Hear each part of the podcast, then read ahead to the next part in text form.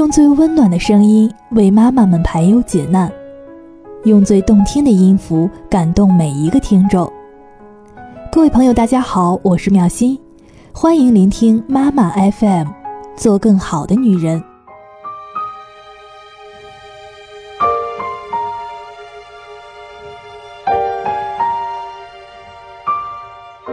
今天为大家分享的这篇文章是来自武志红的。妈妈是最好的心理医生。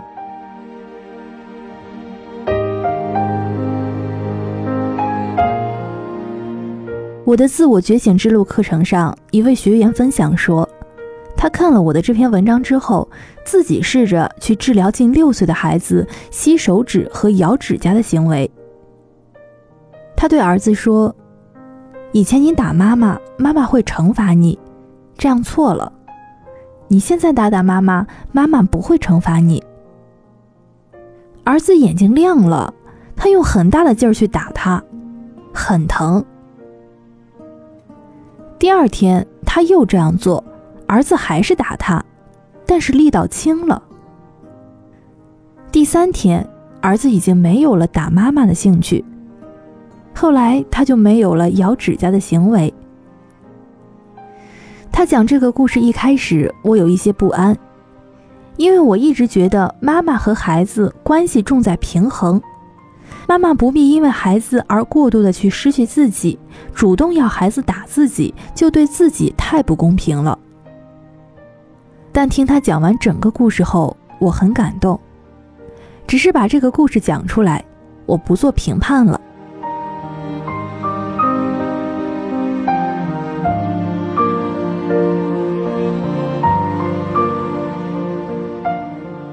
二是我的一位来访者，最初他来找我是因为他的女儿珊珊不能上幼儿园，只要去她就会生病，有时会病得很厉害。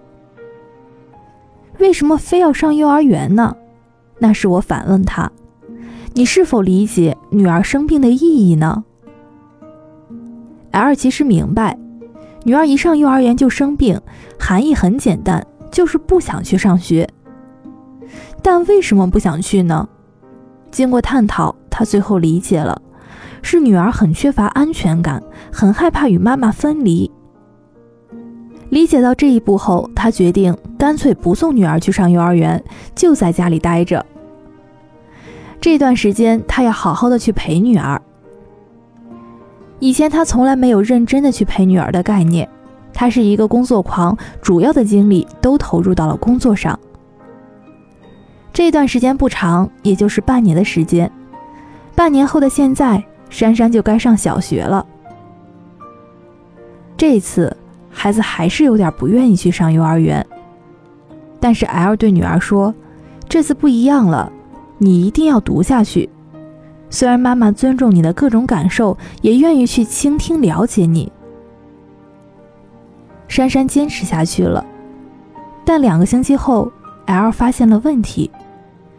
他看到女儿原来好端端的指甲全被咬没了，不光凸出来的指甲被咬掉了，甚至还咬掉与肉相连的部分指甲，而且有几个手指头还流出了血。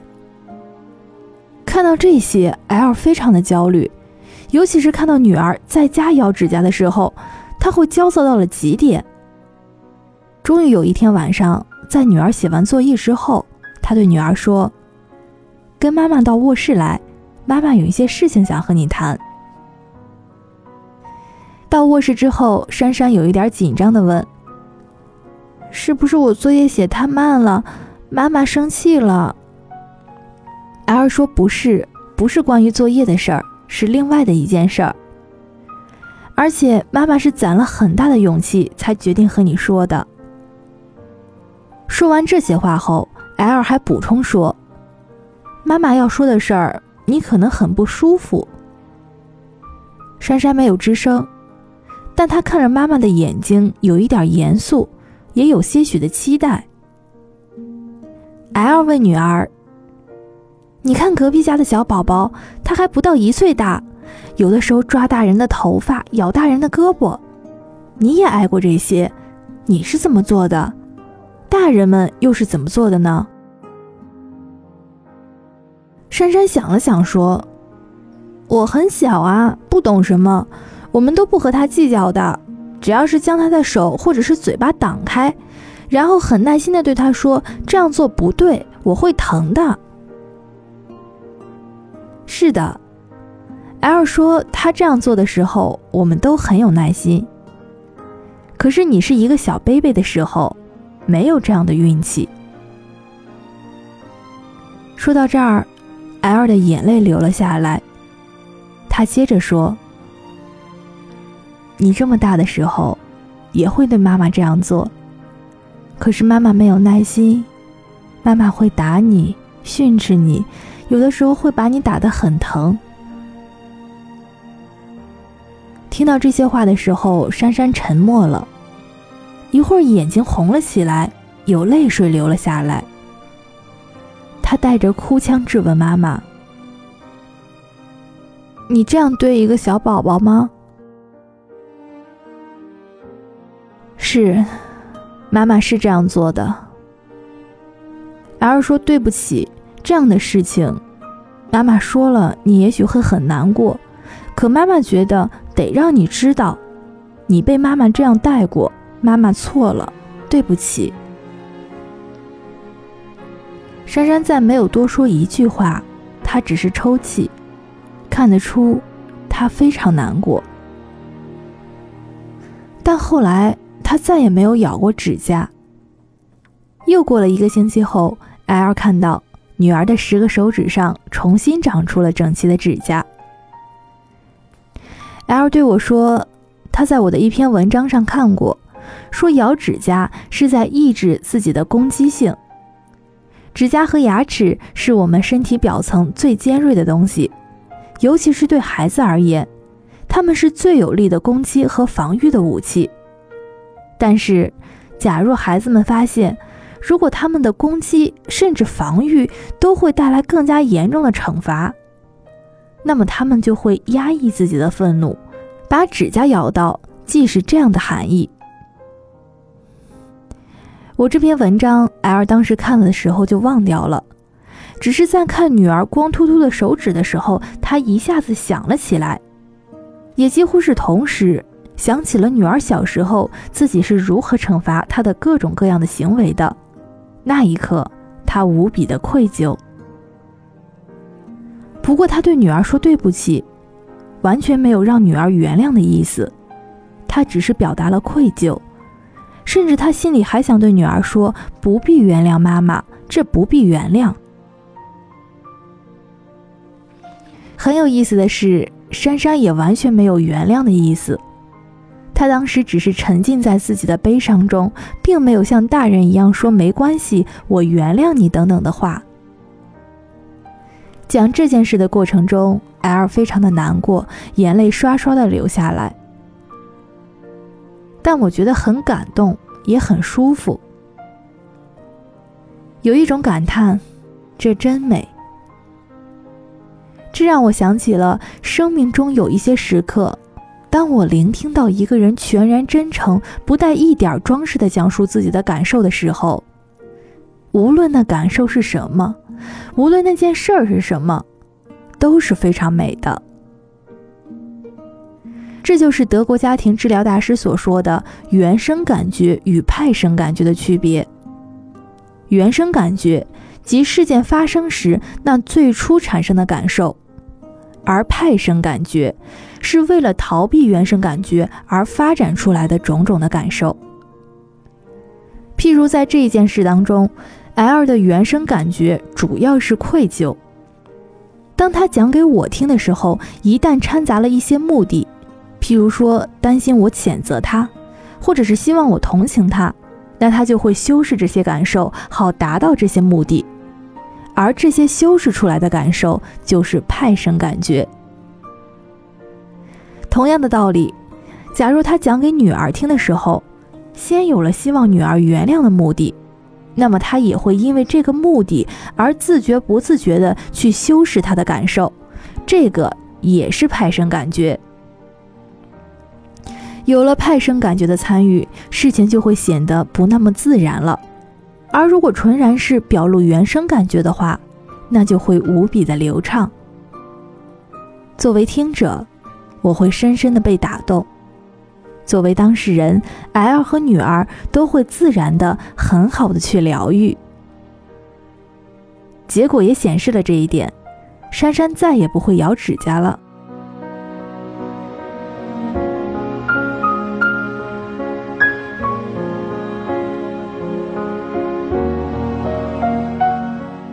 真正问题的妈妈就是好妈妈。对于每个人而言，妈妈都是最重要的。这个重要是双重性的，一方面，妈妈的爱是我们内心幸福与健康的基石；另一方面，妈妈的非爱行为也常常是我们内心痛苦的源头。儿童的心理发展在五岁前大致分为三个阶段。零到一岁半的时候，这期间的主题是安全与信任。一岁半到三岁的时候，这一阶段呢，它的主题是依赖与自由。而三到五岁的这个阶段呢，就是弗洛伊德所说的俄狄浦斯期，也就是男孩恋母期和女孩恋父期。这段时间的主题呢，是性与爱的平衡。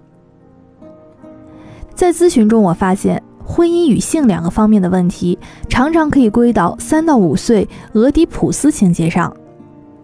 但是，假若零到三岁有严重的问题，那么心理就发展不到这一步。例如，我的一个来访者决定离婚，我就让他先列一下婚姻的缺点，他列出了五六条；我再让他列一下婚姻的优点，他列出了三四条。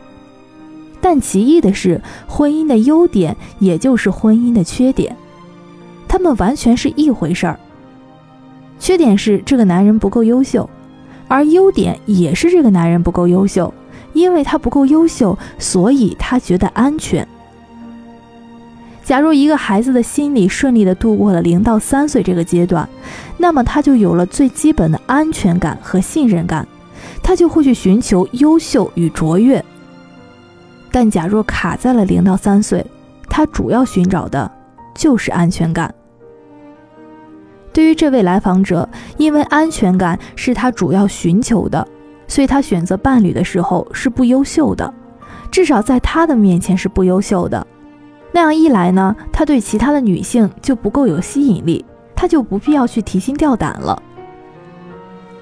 但是他现在又要因为男人不优秀而离婚，这又是为什么呢？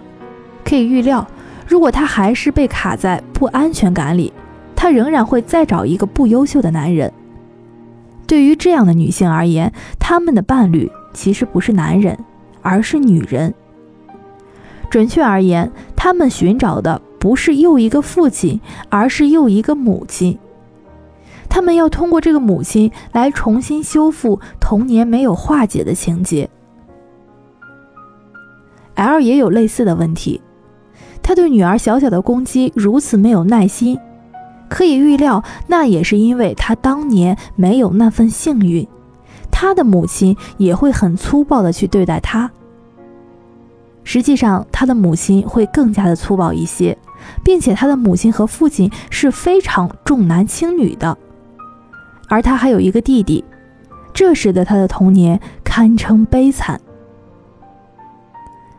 在没有接触心理学之前，L 说她的脾气很大，不光对女儿，对丈夫也是如此。此外，她还老觉得世界非常的灰暗，好像她的眼前蒙上了一层东西似的，让她看不清，也让她觉得与这个世界总是隔着一段的距离。但读到能触动她的心理学文字后，她觉得这一层障碍一下子变淡了，而现在这个障碍。几乎消失了，他觉得这个世界变得很清澈，还有一种亲切感。要做到这一点，关键是他是带着心去读这些文字的，他总是去看这些文字当中的道理或者是故事与他有什么关系。当这样想的时候，这些文字就逐渐解开了他很多的心结。这首先是一个自我疗愈的过程，而他来找我的次数也极为的有限。他找我，好像就像是做一个汇总似的，与我去分享他某一段时间的种种的心得。也许正是因为这一点，尽管他有一个悲惨的童年，但他却可以自己治疗自己，也可以去治愈女儿。而他对女儿的治疗，效果绝对是最好的。L 说，他不觉得那对女儿是治疗，他只是在还债，他真的很愧疚。在我看来，能这样做就是了不起的妈妈了。我对好妈妈的定义，一个很关键的内容是，愿意看到自己的问题，并愿意承认和改变，甚至哪怕改变不了也都可以。妈妈是一个很伟大的称号，也是一个很艰难的称号。要成为一个好妈妈，真不容易。